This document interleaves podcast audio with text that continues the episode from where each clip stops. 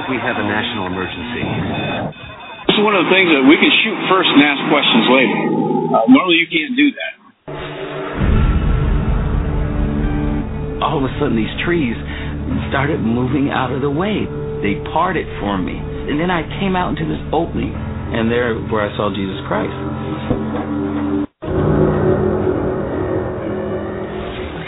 Back in 1927, an American socialist, Norman Thomas, six times candidate for president on the Socialist Party ticket, said the American people would never vote for socialism.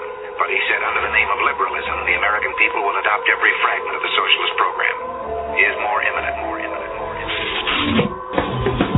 James Madison, 1788, speaking to the Virginia Convention, said, Since the general civilization of mankind, I believe there are more instances of the abridgment of the freedom of the people by gradual and silent encroachment of those in power than by violent and sudden usurpations. When men were free. Broadcasting live from a secret location buried deep below the earth, you're about to make a connection to the signs of the times. W. Dean Shook is live on the air right now.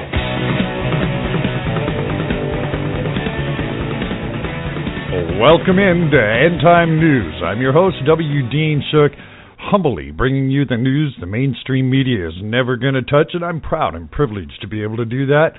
And let me remind you, you can download the End Time News radio app for your Android or your iPhone at either the App Store or Google Play. Download today and never miss another episode of End Time News. Well, we are back in our home studio. I hope our sound is a little better than our last program. We're back with our own equipment and our own program, so hopefully this sounds a little better than the last one. Thank you for sticking with me. Let me say welcome to all of our listeners on the iHeart Radio Network, the Spreaker Radio Network, the Blog Talk Radio Network, our regular broadcast affiliates across this country, to our international audience. Welcome and thank you for being here. Now, I have a question today that I think is going to be a pretty important question.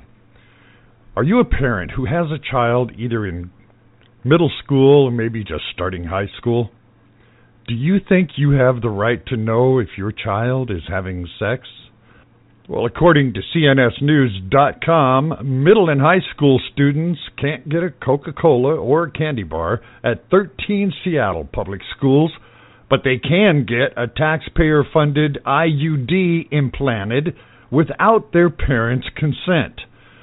School based health clinics in at least 13 Seattle area public schools and middle schools offer long acting reversible contraceptives, these are LARCs, including IUDs and hormonal implants, to students in sixth grade and above at no cost, according to Seattle state officials. LARCs are associated with serious side effects such as uterine proliferation and infection. IUD specifically can also act as contraceptive, preventing implantation of fertilized eggs. The state and federally funded contraceptive services are made possible by Take Charge, a Washington state Medicaid group which provides a free birth control to adults who are uninsured, lack contraceptive coverage, have an income at or below, get this, 260% of the federal poverty level, or in this case, to teens who don't want their parents to know they're on birth control. In an email exchange with the Washington State Health Care Authority and CNS News, a Take Charge spokesman acknowledged that underage students are eligible for a full array of covered family planning services at school based clinics if their parents meet the program's requirements. Take Charge added that a student who does not want their parents to know that they're seeking reproductive health services is allowed to apply for Take Charge using their own income. And if they're insured under their parents' plan, the insurance will not be billed. When asked if a sixth grader could get an IUD implanted without parental consent, Take Charge told CNS.com, We encourage all Take Charge providers to offer long acting reversible contraceptives in their clinics. A young person does not need parental consent to obtain an LARC or any other contraceptive method. If the young person is choosing abstinence, she would be able to select an LARC and have it inserted without parental consent. So while the students can't get a soda from the cafeteria due to the Seattle School Board's 2004 ban on junk food, they can get an IUD implanted at their school's health center without their parents' knowledge or permission. According to the Washington State Medicaid website, health centers at four middle schools and nine high schools in Seattle participating in the Take Charge program. Other Take Charge providers are located in proximity to the school. They say we have public health departments, community based clinics, college and university clinics, pediatric clinics, private physician practices, and family planning clinics like Planned Parenthood as providers. Take Charge said in an email exchange a total of 38 Planned Parenthood clinics participate in the Take Charge program. And we know that Planned Parenthood is the largest abortion provider in the United States and the largest contributor to the genocide of abortion in this country. And they're in our schools performing these things on our kids without parental permission. Think you have a right to know what your child is doing? Well, according to Tom DeLay, the Justice Department wants to legalize 12 perversions, he said on Newsmax.com.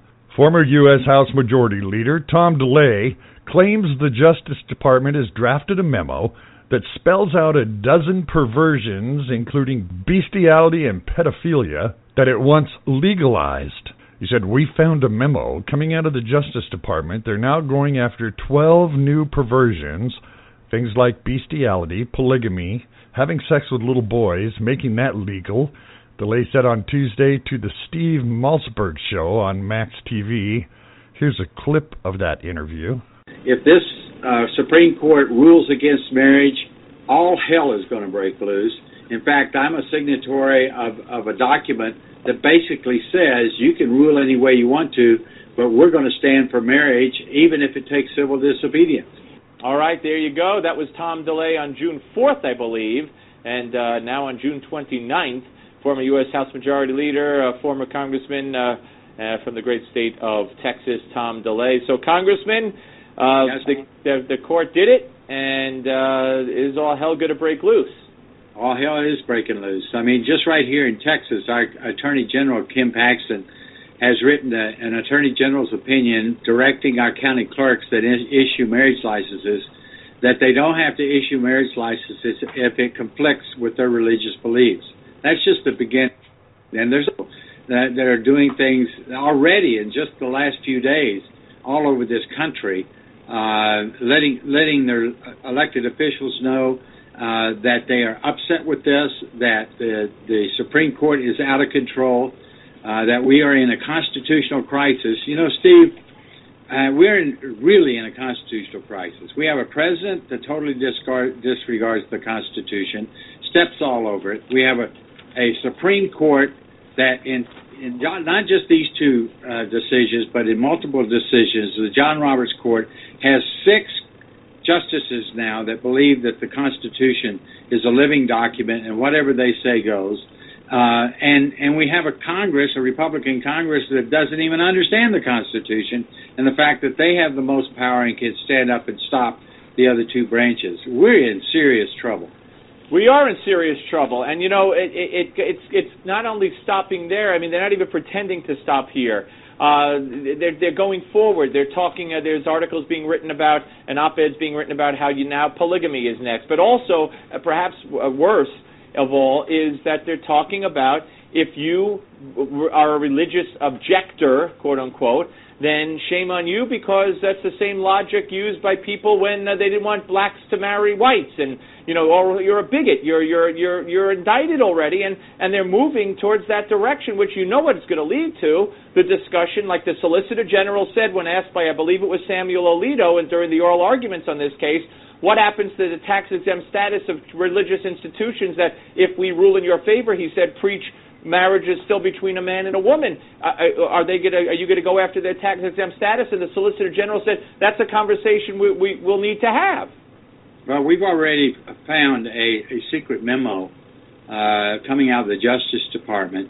They're, they're, they're now going to go after 12 new perversions, things like bestiality, uh, polygamy, uh, uh, having sex with little boys and making that legal. And, uh, and, and not only that, but they have a whole list of strategies to uh, go after the churches, the pastors, and, and any businesses that uh, tries to assert their religious liberty. This is coming, and it's coming like a tidal wave. All right, so Tom, Congress, I just want to get this straight. So you, you, you are aware of a Justice Department memo where that says there will be an effort to to legitimize or legalize bestiality, uh, pedophilia, and as you put it, perversions.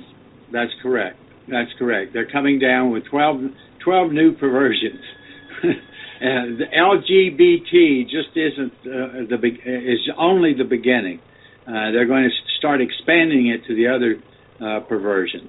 All right. Well, you know, not, nothing anymore would surprise me. Absolutely nothing would surprise me. And he's right when he says we have a president that totally disregards the Constitution, steps all over it. We have a Supreme Court that believes the Constitution is a living document and whatever they say goes. We have a Republican Congress that doesn't even understand the Constitution.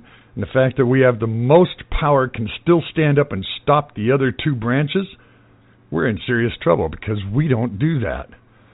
And if you think he's wrong about this, go back in the archives of my program where about four or five weeks ago I did an entire program on pedophilia becoming the new sexual orientation. And that's really a program that I had hoped that I would be wrong about. Turns out here it is, just exactly as I said in that program four or five weeks ago. Go back and listen to that program. Pedophilia, the next sexual orientation. Boy, that's sure not one I wanted to be right on. Well, let's move on. Gun owners, according to WND, have a strategy to kill a new registration bill in New York. I think this is a pretty good example of how we, the people, can stand up against something. In a move described as a stunning repudiation of New York Governor Andrew Cuomo and his anti gun Democrat allies, residents of the state have issued a veto of a new gun legislation by simply ignoring it. The impact of the move was described recently by the Gun Owners of America. Said, We know that less than 4.5% of the assault weapons in New York were registered with the state as required by the draconian 2013 law, despite threats of warnings from hysterical New York Democrats and their allies in the media. This, according to a posting from Bob Owens on the GOA website.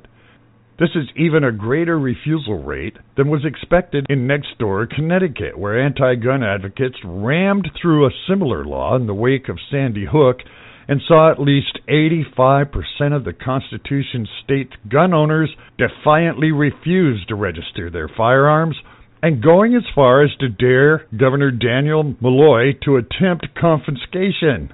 The GAO called it a stunning repudiation of Cuomo the revolt began in 2013 when New York, like neighboring Connecticut, adopted a number of gun measures after the Sandy Hook shooting, which one man had shot 20 children, six adults before killing himself. Well, one of the requirements was that people who own what the state newly defined as assault weapons registered it in the state.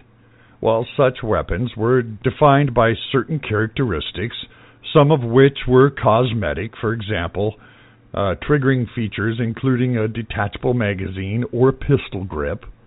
Folks, this is stunning.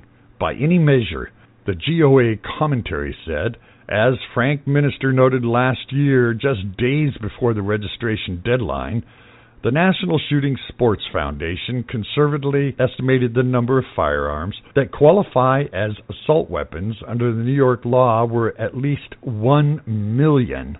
The law was adopted by lawmakers on January 25, 2013, in the middle of the night, described as so critical that a three day review period was waived. It bans high capacity magazine, imposes new background check requirements, requires stolen guns to be reported, requires a safe storage, and increases penalties for taking a gun onto school property.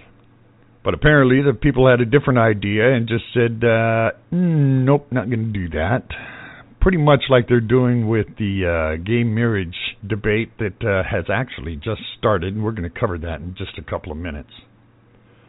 I wanted to report uh, from Breitbart News that ISIS is celebrating the Supreme Court decision by tossing four accused gay men off of a roof. While the jihadist terror group Islamic State responded to the Supreme Court's recent decision on gay marriage by killing accused gay men by pushing them off of a roof. Released on the same day as the U.S. Supreme Court decision legalizing homosexual marriage across all 50 states, the video shows ISIS militants pushing several men off a high roof to their deaths. A Syrian Twitter user using the Love Wins hashtag tweeted that four gay men were pushed to their deaths to celebrate the ruling. The tweet also included photos of the execution, including one partially graphic photo. During the execution, ISIS supporters ironically used the Love Wins hashtag to mock gay rights advocates in the United States. ISIS apparently uses flirting squads to entrap gay men and then executes them when they discover them. This is not the first time ISIS has killed men suspecting of being gay in such a way. Back in January, ISIS went on an execution spree, crucifying 17 men, stoning several young women, and flinging allegedly gay men to their deaths from high roofs. During the January spree, ISIS tweeted pictures of the men falling to their deaths and a large crowd watching from below. Earlier this month, ISIS executed another allegedly gay man after dangling him by his feet from a great height for a period of time. ISIS has never forgiven one person. They kill people, then say, God will forgive. They hug the men to show the people who are watching that ISIS is not at fault. Anti ISIS activist Abu Mohammed Hussam said in a reaction to the earlier executions of homosexuals, he said ISIS has laws which require execution or other violent punishment for offenses many in the United States would see as either minor or simply private choice. Adultery, homosexuality, even cigarette smoking is considered a major crime by ISIS. Every smoker should be aware that every cigarette he smokes in a state of trance and vanity is disobeying God. One ISIS affiliated radical cleric said, It's just the way it is. And I don't know if you've heard this story or not, but Walmart has finally apologized for making an ISIS cake. Well, what's that all about? Well, Charles Netzhammer went to his local Walmart to order a cake with the Confederate flag that stated heritage, not hate. Well, the bakery refused to do it since the company declared a ban on the flag after a gunman murdered nine people at the Emanuel AME Church in Charleston, South Carolina.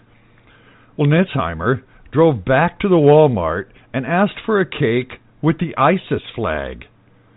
He said, I went back yesterday, managed to get an ISIS flag printed, he said, on a video he posted on YouTube. ISIS happens to be somebody who we're fighting against and now who are killing our men and boys overseas and are beheading Christians. He walked back to the table, showed the audience a white cake box. He said, This is an ISIS battle flag cake that anyone can buy at Walmart. He said, But you can't buy a Confederate flag toy with, like, say, a Dukes of Hazzard car. He then showed the rejection letter he received from Walmart over the Confederate flag. He moved down the table, where he presented the camera with the receipt of this cake. So, Walmart, can you please explain to me why you're aligning Southern Americans with the trash that you allow to be sold in your store, while at the same point, Confederate flag memorabilia is not allowed? He asked at the end of the video. After the massacre by a white supremacist in Charleston, a handful of companies have announced they no longer sell the Confederate flag. Walmart stores was one of these stores. Walmart stated, We never wanted to offend anyone with the products that we offer. Said we've taken steps to remove all items promoting the Confederate flag, whether in our stores or on our website. But apparently the ISIS flag is okay. As they throw gay men off of the top of tall buildings. Well, and here's another aspect to the gay marriage ruling. There was a polygamous trio that applied for a marriage license who said, We're just asking for tolerance. WND is reporting a married Montana man has taken his wife and his girlfriend to the Yellowstone County Courthouse and told the clerk, Marry us. If the Supreme Court okay gay unions, then we should be allowed to join together in polygamy. Said it's about marriage equality. This according to Nathan Collier, who filed for a marriage application to two women, Victoria and Christine. CBS reported, You can't have this without polygamy. Victoria is currently his legal wife, Christine is his girlfriend. Collier, 46, is a former Mormon who was excommunicated for polygamy. Here's a clip of that exchange. A man in Montana who said he was inspired by last week's Supreme Court decision legalizing same sex marriage across the country is applying for a license so he can legally wed his second wife even though he's still with the first. Simone D'Alba, CBS affiliate KTVQ in Billings, Montana, met them all. Nathan Collier and his partner Christine went to the Yellowstone County Courthouse looking to be wed under the Marriage Equality Act. The Colliers practice polygamy, but it's currently illegal under Montana state law. We just want to add legal legitimacy to an already happy, functional, strong, loving family. As the two filled out their marriage application, they were met with questions there's a spot on there where you put the dissolution date of your previous marriage, and we put NA. Okay. You're married to someone else? I'm married to, to my first wife, Victoria. Okay. The couple was met with surprise.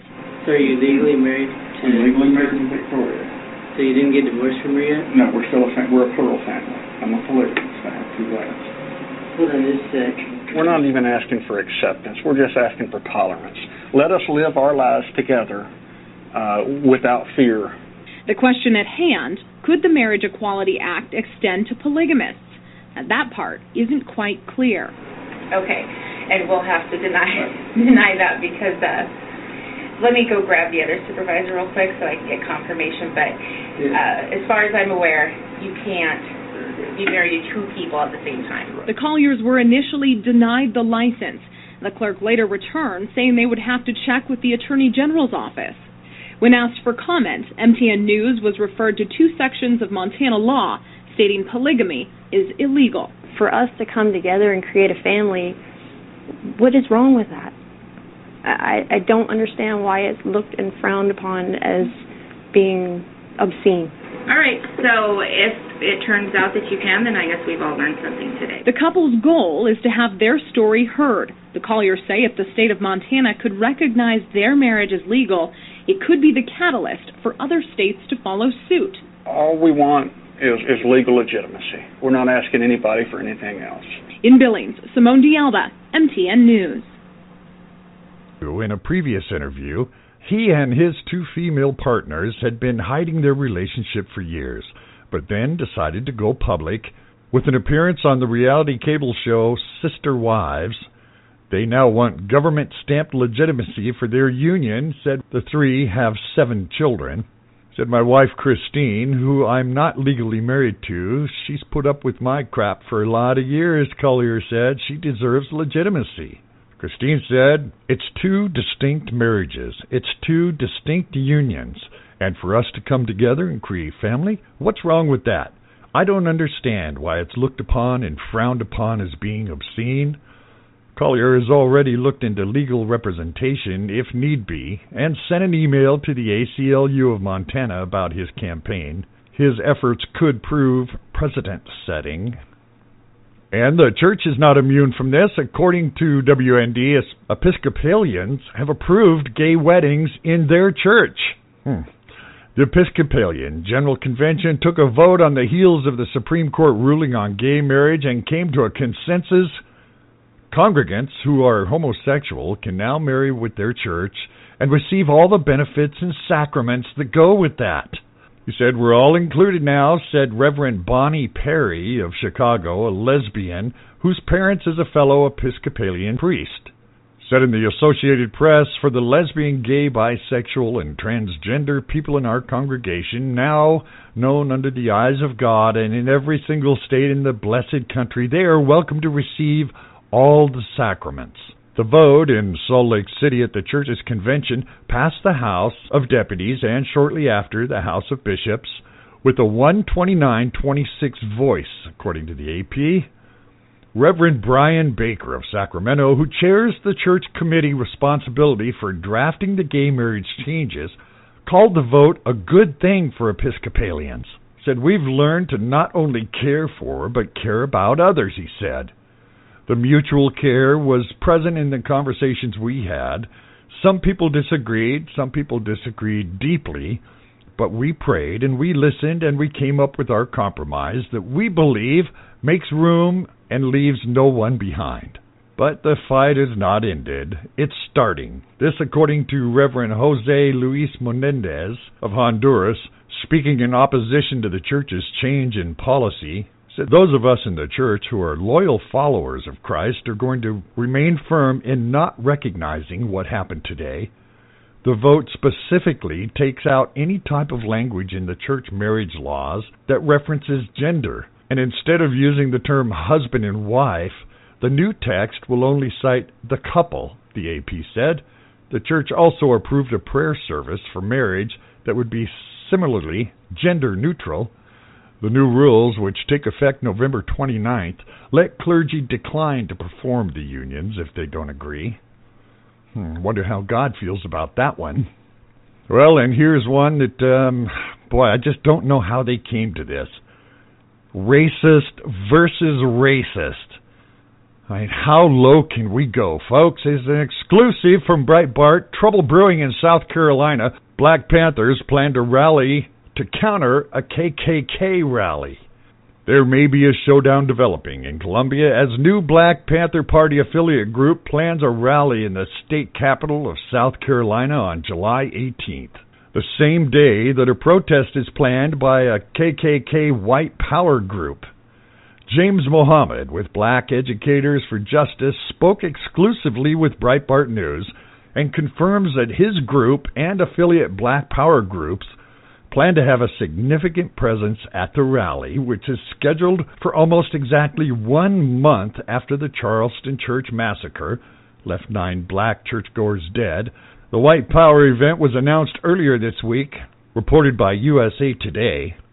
Said we will be at the Statehouse in Columbia, South Carolina, standing up for our Confederate history and all the Southerners who fought and died against federal tyranny. An automated message on the Loyal White Knights answering machine said, the white supremacist group, which claims association with the KKK, is based out of Pelham, North Carolina, according to the group's website. Our government is trying to erase white culture and our heritage right out of the pages of the history books, the message said. So, what do you think? Is this the right thing to do, or is this the wrong thing to do? You're welcome to send your comments at contact at wdeanshook.com. That's the email. I'll be more than happy to share any that you send uh, that you give me permission to use. And here's a story that's being reported by Breitbart that I thought was kind of interesting. I'm going to share this with you.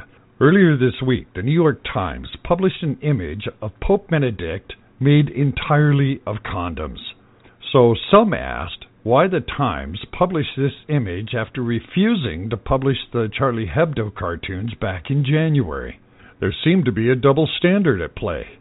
Public editor Margaret Sullivan cites an explanation by Standards editor Philip Corbett, who attempts to explain the different treatment of the Mohammed cartoons and the Pope condom image. He said, I don't think this situation, the Milwaukee artwork, and the various Mohammed caricatures are really equivalent. He said, for one thing, people might disagree. Museum officials clearly consider this Johnson piece to be a significant piece of artwork. Also, there's no indication the primary intent of the portrait is to offend or blaspheme the artist in the museum, both say that it's not intended to offend people but to raise social questions about the fight against AIDS. And finally, the very different reactions about this bear out. Hundreds of thousands of people protested worldwide. For instance, After the Danish cartoons were published some years ago, while some people might genuinely dislike this Milwaukee work, this doesn't seem to be any comparable level of outrage. Well, it, it's frankly astounding that someone with the title of standards editor at the New York Times would write something so clueless in so many and varied ways. First off, Corbett writes that it was not the primary intent of the Pope condom artist to offend, which leaves open that it was a secondary intention, maybe. More importantly, does Corbett believe that the primary intent of the Charlie Hebdo artist was to offend Muslims? According to the artist and the people who knew him, that was not their primary intent. In fact, here's how Charb, one of the victims of the massacre, was described in the New York Times. Mr. Charbonnier did not see it in those terms. Those who knew him and who had followed the magazine's work said it was for him a matter of freedom to think and speak as one wished. This, according to Daniel LeConte, who made a documentary about Charlie Hebdo and its battles over the Mohammed cartoon. They were so friendly, so funny, Mr. LeConte said, describing a team of artists led by Mr. Charbonnier. They liked liberty. They liked freedom. It's not just the Pope condom artist wants to raise social questions about AIDS. The Charlie Hebdo artist wanted to raise social questions about freedom of expression. Why doesn't Corbett know this? Neither artist had offense on their primary motivation, though it's obvious both were willing to express it. Corbett's next claim is the most troubling. He argues that the reaction to these two pieces of art itself are the reason to treat them differently. Well, Corbett cites the reaction of the Danish cartoons, but that's a dodge. We don't need to go back years to discuss outrage over cartoons. The murders of the Charlie Hebdo staff are the very expression of outrage Corbett's citing as a reason not to run the cartoons. Well, when it comes to Islam, how does China feel about this? According to the DC Clothesline, China bans Islam. They don't care about all the crybabies who complain. When China banned Ramadan on its Turkic Muslim population, Muslims globally, including much of the Western media, began to expose the issue with the typical gameplay of victimhood. In reality, in China, Muslims are allowed to pray, fast, and go to the mosques. However, with the restriction that they do not preach toward non Muslim villages with the aim of spreading an Islamic revolution throughout China. There is, therefore, some flexibility in terms of allowing the Islamic way of life despite the limited resources in terms of scholars and Islamic books that may be understood by locals. There's also Chinese imams who lead congregational prayers, and there's room for Muslims to gather, break their fast together, and pray. Yet, in recent years, there's been a rise in prohibitions with regard to fasting in some Muslim provinces where there's political unrest. In other words, in China. Once Islam starts trouble, a ban on Islam is issued in the trouble zone. China's telling Muslims if you want to fast Ramadan, it's fine.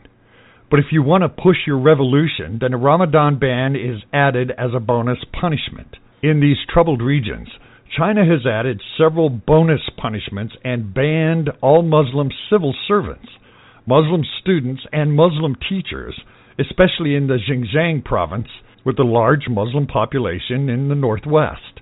In addition to a ban on fasting, China has ordered restaurants to stay open all day during the Ramadan.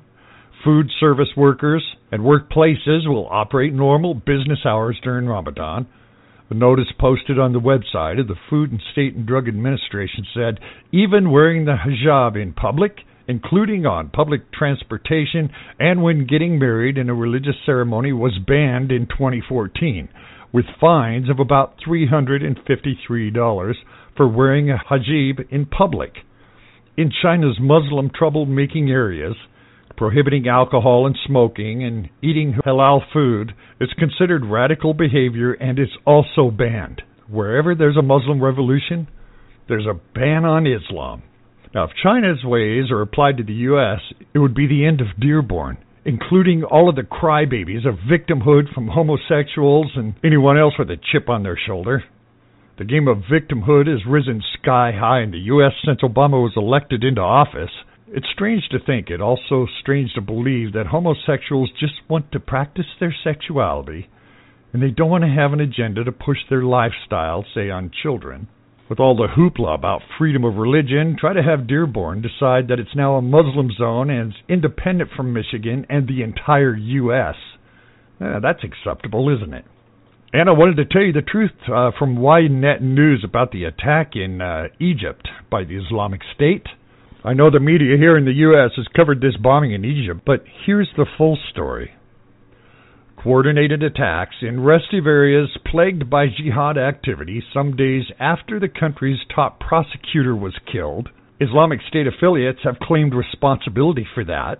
Egyptian security and military officials said on Wednesday the Islamic militants staged simultaneous attacks, including a suicide car bombing on army checkpoints in North Sinai, killing at least a hundred, including soldiers and civilians.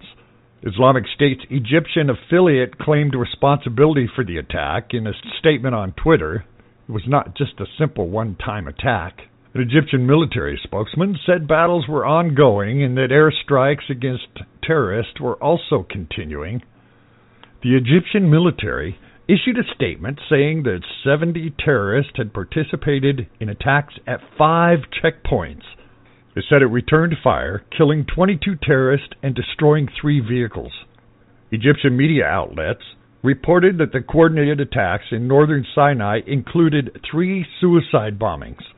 Officials said militants also took soldiers captive and seized several armored vehicles.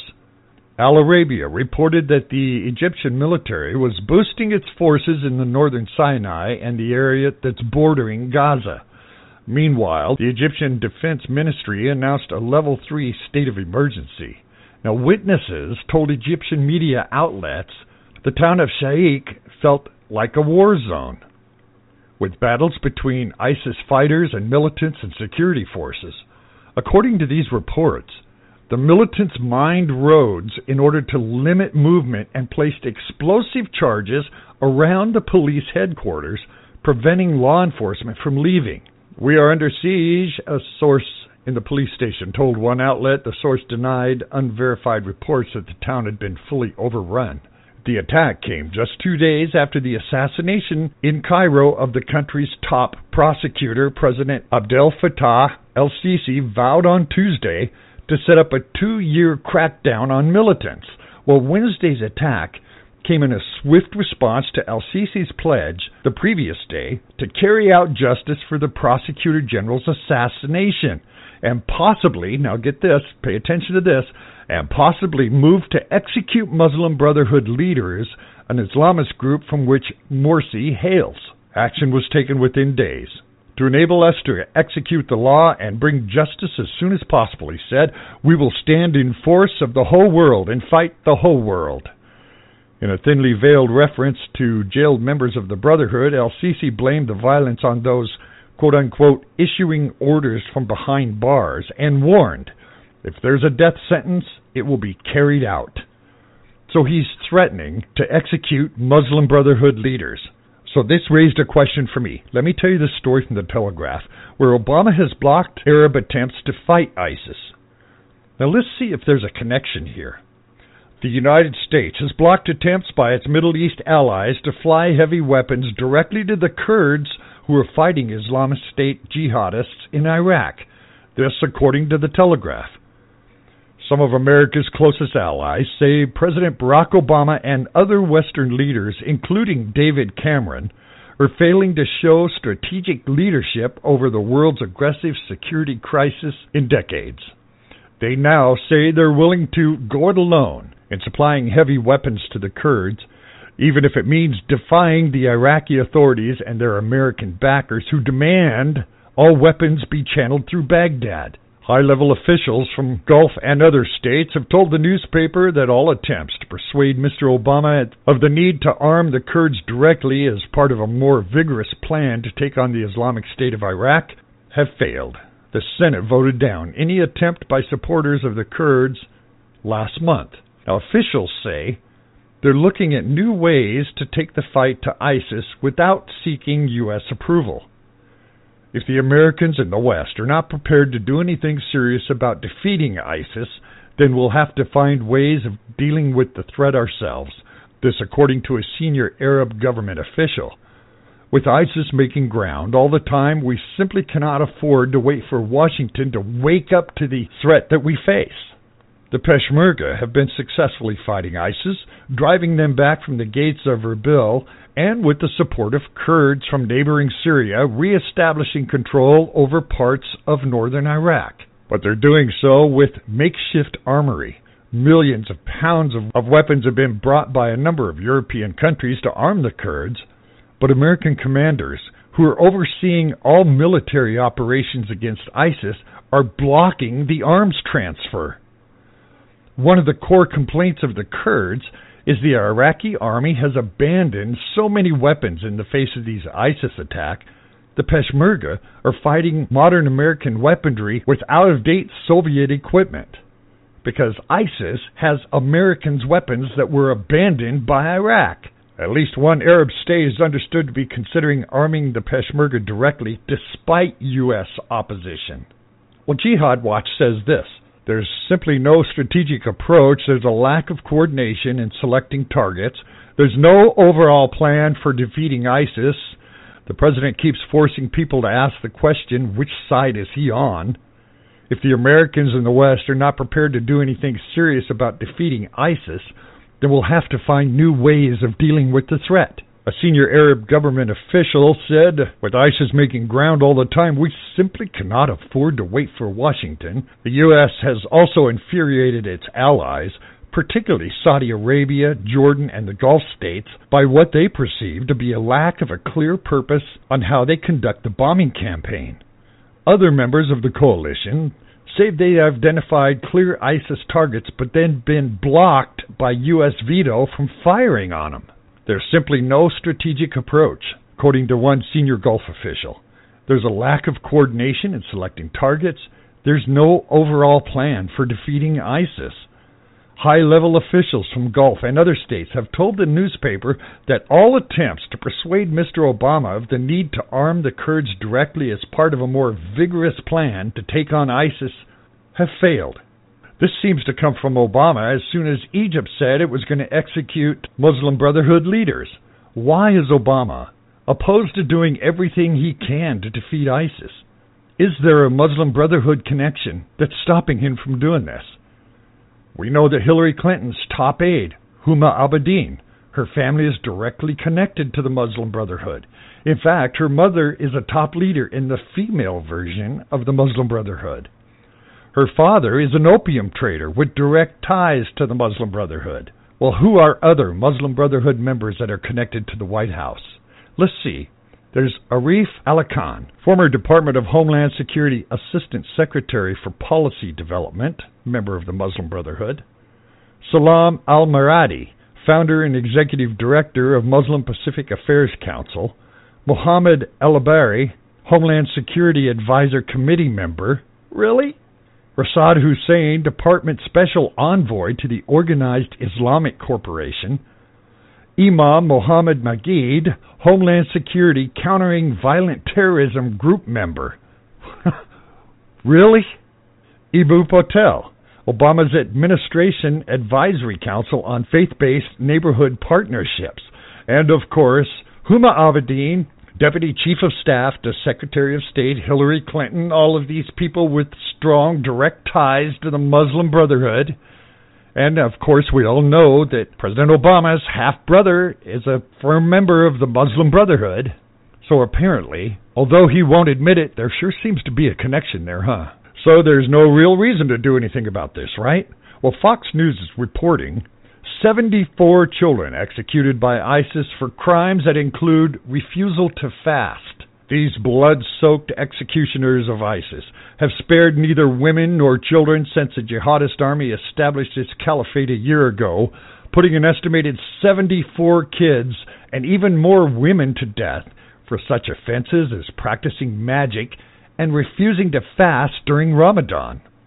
A total of 3,027 people have been executed by ISIS since it declared itself a state under strict Islamic law in Syria and Iraq last June, according to the new report by the UK based group Syrian Observatory for Human Rights. Many of the charges against those executed were recorded as blasphemy and spying, but others include sorcery, sodomy, practicing as a Shia Muslim, which of course the Sunnis don't like.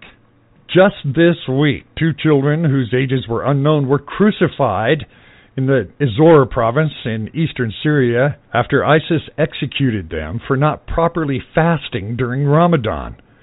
The children's bodies, put on public display on crossbars, each bore a sign explaining their violation during the holy month for Muslims that run June 17th to July 17th, with each execution justified by ISIS interpretation of the Quran.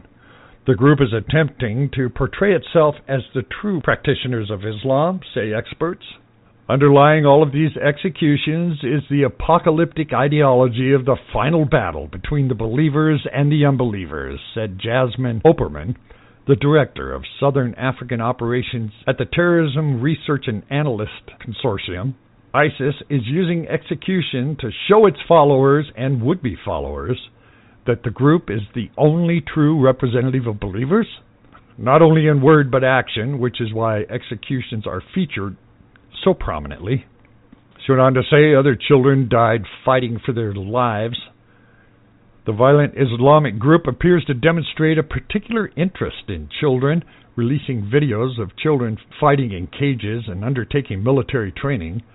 The Syrian Observatory for Human Rights said the report also details some undertaken by the group to entice children to join, which includes setting up offices called Cubs of the Caliphate that recruit children to fight for ISIS. The United Nations Committee on Rights of the Child released a report in February documenting the many horrors ISIS has imposed on children who are Kurdish, Yazidi, Christian, and even Muslim. Children, even those who are mentally challenged, are being tortured, crucified, buried alive, used as suicide bombers, and sold as sex slaves. Islamic State group executed two women by beheading them.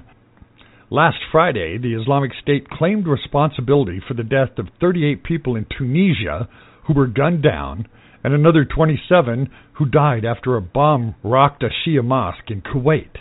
So, yeah, no worries, Mr. Obama. You can forget these atrocities with a few rounds of golf, maybe a private concert at the White House with your favorite music artist, right? I'm going to take a short break here. When I come back, even though we don't have an Iranian deal yet, it seems that the Iranians are already reaping the benefits as Iran repatriates 13 tons of gold under sanctions relief.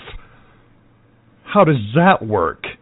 We're going to talk about the Pope's new encyclical on climate change, where he's calling for a global council along with the planetary court.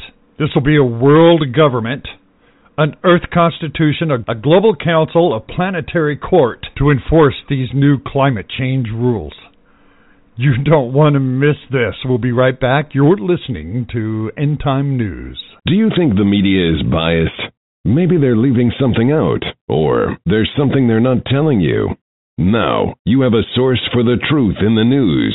W. Dean Shook, End Time News. Your connection to the signs of the times.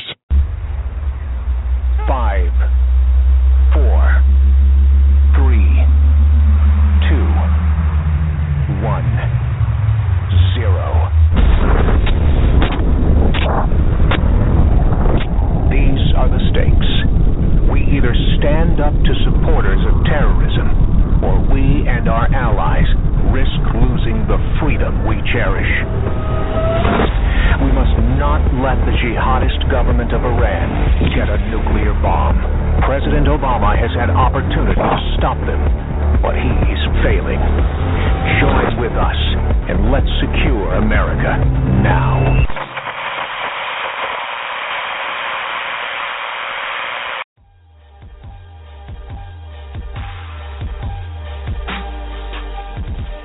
affirmative task we have now is uh, is to actually um, uh, create uh, uh, a new world order. because the global order is changing again. And the institutions and rules that worked so well in the post World War II era for decades, uh, they need to be strengthened, and some have to be changed. We have before us the opportunity to forge for ourselves and for future generations a new world order, a world where the rule of law, not the law of the jungle, governs the conduct of nations. When we are successful, and we will be, we have a real chance at this new world order, an order in which a credible United Nations can use its peacekeeping role to fulfill the promise and vision of the UN's founders. There's a need for a new world order, but it has different characteristics in different parts of, of the world. Never before has a new world order had to be assembled from so many different perceptions or on so global a scale. Nor has any previous order had to combine the attributes of the historic balance of power system with global democratic opinion and the exploding technology of the contemporary period.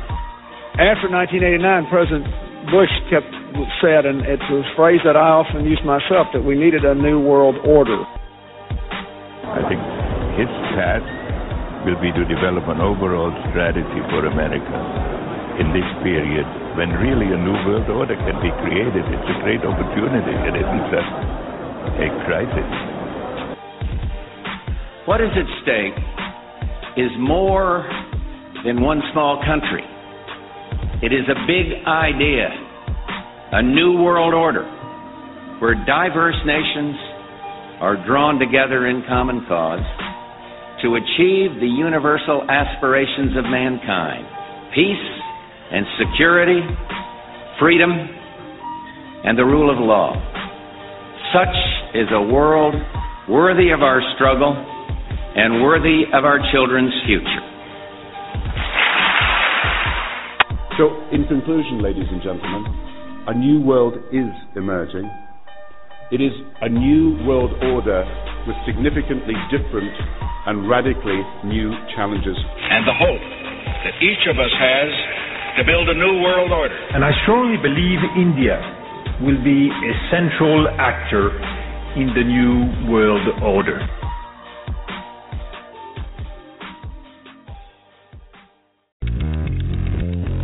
GoDaddy offers everything you need to make a name for yourself on the web, from domain names and website builders to complete e-commerce solutions.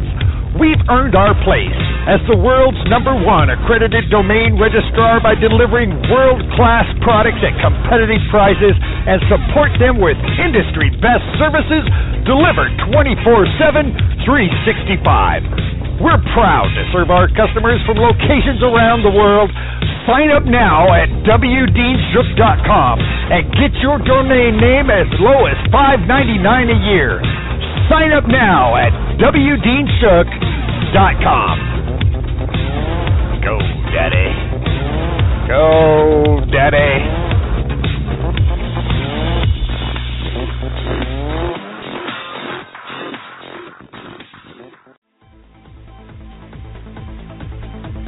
Hi, folks. Have you noticed the federal government and police departments are using drones for everything? Drones are expensive.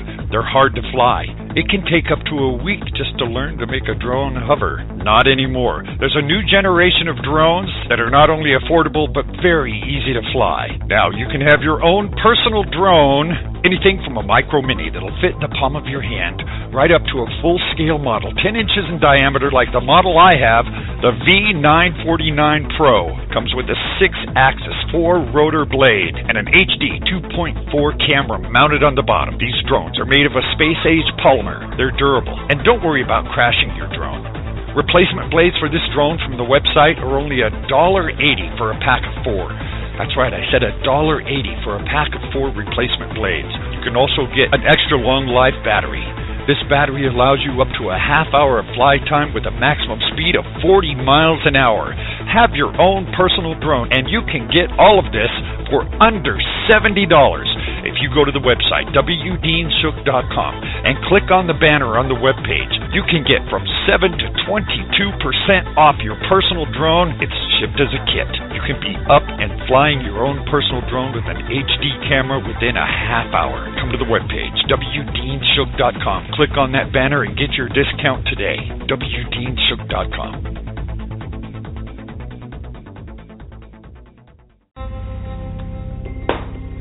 You know, seems these days that not a single one of us steps on a train, boards an airplane, attends a concert or a sporting event and doesn't have at least a fleeting concern that terror could strike.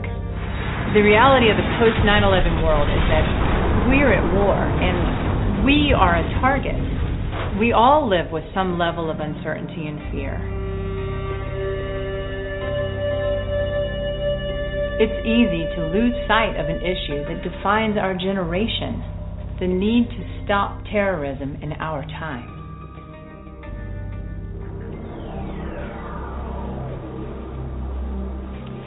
Our president apologizes for America, and he's made it clear that the era of American exceptionalism is over. He campaigned on closing Guantanamo and trying terrorists in civilian court. On his second day in office, he stopped enhanced interrogation and he closed down the black sites. You know, where we got the intel that ultimately led us to bin Laden? He has all but abandoned Israel despite the fact that Iran is the world's leading sponsor of terror, that openly calls for the annihilation of Israel. All while Iran develops a nuclear bomb that they recently announced could be delivered to U.S. targets via missiles developed during Obama's presidency, while he does nothing but talk. The question for every American is simply Are we safer?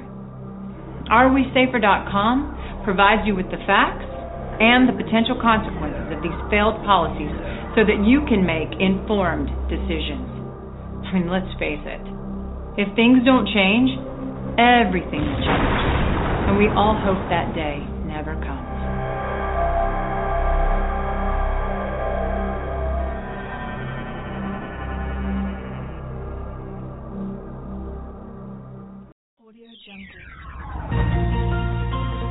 Now, you have a source for the truth in the news.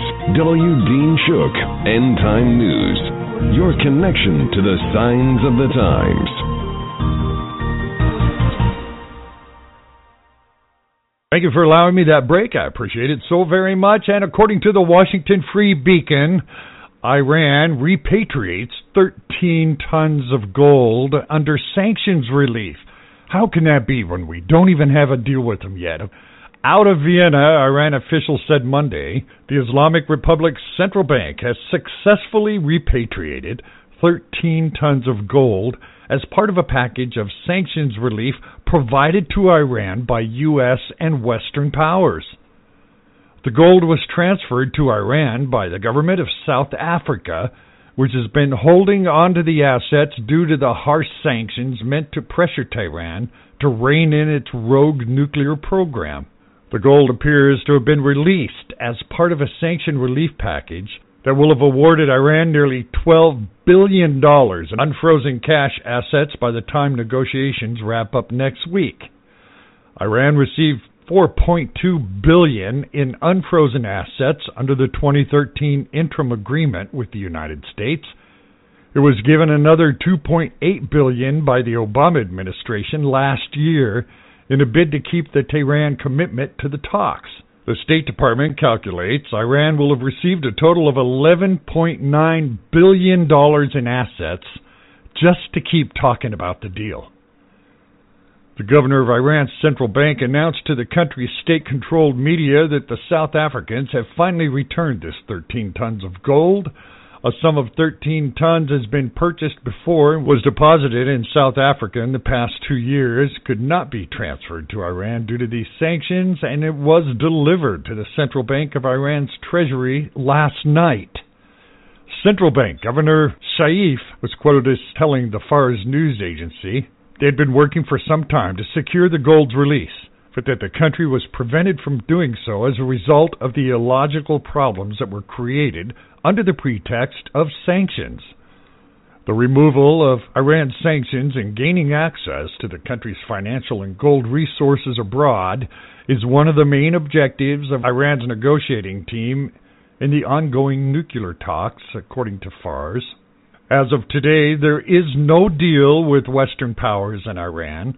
Looks like we've been lied to again because this deal was prohibited by the sanctions. My goodness. And as promised before the break, Pope Francis calls for a new global political authority to save humanity. This is reported by the DC Clothesline. Pope Francis says the global warming is a fact and that a new global political authority is necessary in order to save humanity from utter disaster. The new encyclical that was scheduled to be released on Thursday has been leaked. Been reported that the new global political authority that Pope Francis envisions would be in charge of the re- reduction of pollution and the development of poor countries and regions. The funny thing is that this sounds very much in line with the new Sustainable Development Agenda that's going to be launched at the United Nations in September. This radical new agenda is already being called Agenda 21 on steroids because it goes so much further than Agenda 21 ever did. The new UN agenda does not just address the environment, it also addresses issues such as poverty, agriculture, education, and gender equality. It's essentially a blueprint for governing the entire planet. And this sounds very much like what Pope Francis also wants. In fact, Pope Francis is given a speech to kick off his UN conference in September where this new sustainable agenda will be launched, and for some reason, the Pope has decided to make the fight against climate change the central pillar of his papacy. He's working very hard to unite as much of humanity as possible to get behind that effort. It's not an accident that this new encyclical is coming out now. An article from The Guardian even states that the release was intended to have maximum public impact prior to the Pope's major speech at the UN in September. This rare encyclical has been timed to have maximum impact ahead of the Pope's meeting with Barack Obama and his address to the Congress and the UN General Assembly. It's also intended to improve the prospects of a strong new UN global agreement to cut climate emissions by adding a moral dimension to the well rehearsed scientific arguments. Francis hopes to raise the ambition of countries above their own self interest to secure a strong deal in a crucial climate summit in Paris in November. Much of this encyclical is not that surprising, but what raises eyebrows is the Pope's calling for a new global political authority. Here's more from The Guardian.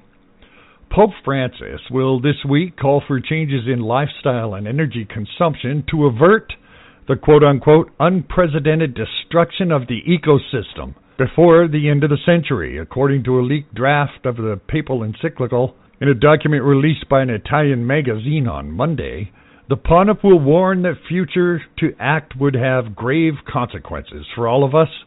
Francis also called for a new global political authority tasked with tackling the reduction of pollution and the development of poor countries and regions. His appeal echoed that of his predecessor, Pope Benedict, who in 2009 produced an encyclical proposed a kind of super UN to deal with the world's economic problems and injustices. What's even more alarming is who will be on the stage with the Pope when this encyclical is formally released. John Schellnhuber, who's a German professor that has a very radical view on climate change. For instance, he believes that our planet is overpopulated by at least 6 billion people. Professor John Schellnhuber has been chosen as a speaker for the Vatican, rolling out his papal document on climate change. He's the professor who previously said the planet is overpopulated. Now the Vatican is giving him a platform will result in an official church doctrine in support of radical depopulation in the name of climate science. And Schellnhuber also happens to believe that we need a new global political authority. If he had his way, there would be an Earth Constitution, a global council directly elected by the people of the planet, and a planetary court that would be above all other courts on the globe. The following is an expert of a very disturbing piece that he authored. He said, Let me conclude this short contribution with a daydream about those key institutions that could bring about a sophisticated and therefore more appropriate vision of the conventional world government notion. Global democracy might be organized around the core activities, namely an Earth Constitution, a global council, and a planetary court. He said, I cannot discuss these institutions in any detail here but I would like to indicate at least this. The Earth Constitution would transcend the UN Charter and identify those first principles guiding humanity in its quest for freedom, dignity, security, and sustainability. The Global Council would be an assembly of individuals elected directly by all the people on Earth, where eligibility should not be constrained by geographical, religious, or cultural quotas. The Planetary Court would be a transitional legal body open to appeals from everyone, especially with respect to violation of the Earth Constitution. Does the Pope want something similar? Well, here's a clip of what Mr. Schellnhuber really wants.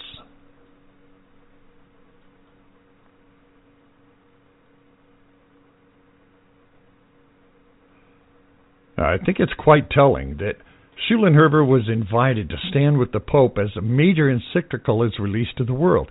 Did Schellnhuber play a role in drafting it? Has he been advising the Pope on these matters? Does the Pope share his vision on the future? And does the Pope share Schellnhuber's belief that our planet is currently overpopulated by six billion people? If so, how would the Pope solve that problem? Well, without a doubt, most of those that make up the global elite would love to see the number of people decline. Of course, the Pope is not going to publicly advocate getting rid of 6 billion people, but clearly he's extremely concerned about the impact that all of us have on this planet. The funny thing is, the Earth is not even warming. In fact, there's been no sign of global warming for the last 10 years. Over the years, the government and the scientific community has stood their ground when it comes to climate change.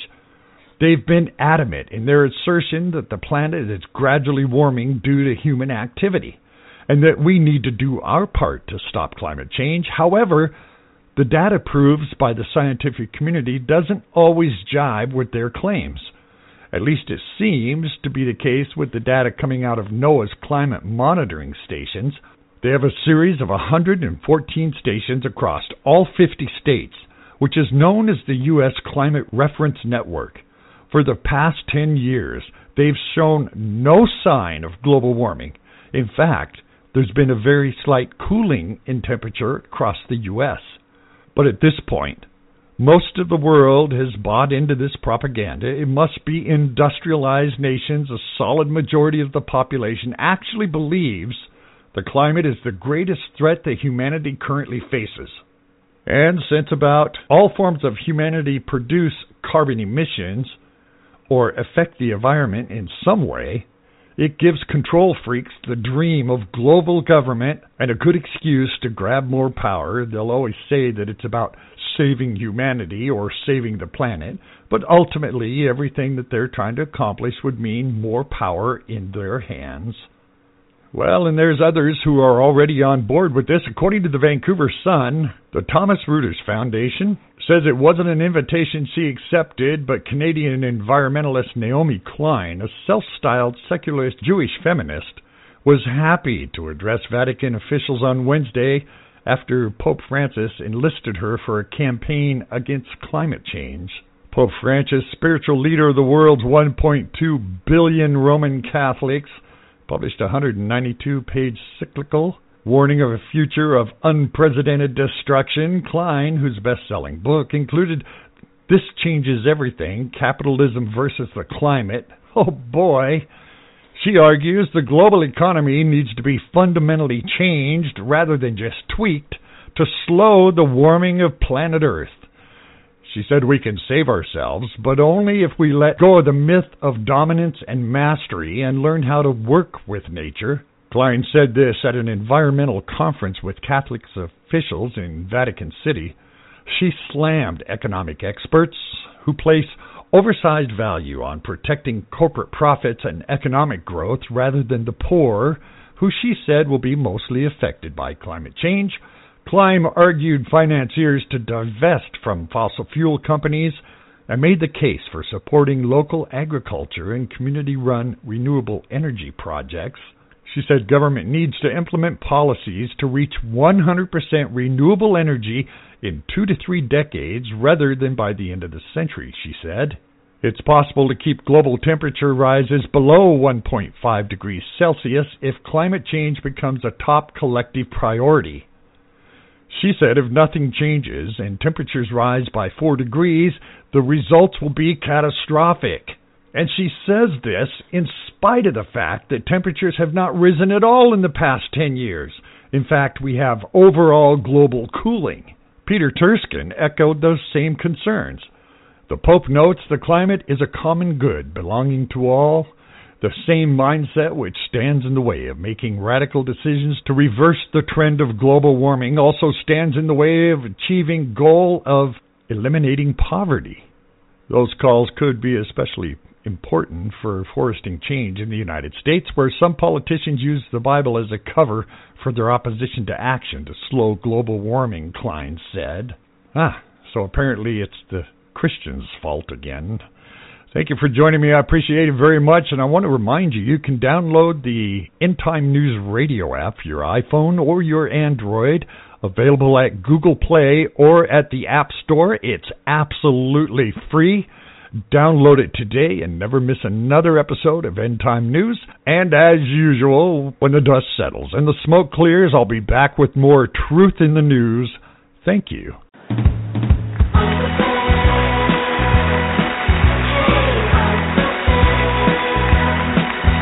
Everybody, gather round. I'm here to give you anything you like. You want free college, energy, mortgages, whatever you like. You have come to the right place. Why? I'll tell you why. Who can take your money? Who can take your money? With a twinkle in their eye. A twinkle in their eye. Take it all away and give it to some other guy. The government. Government can.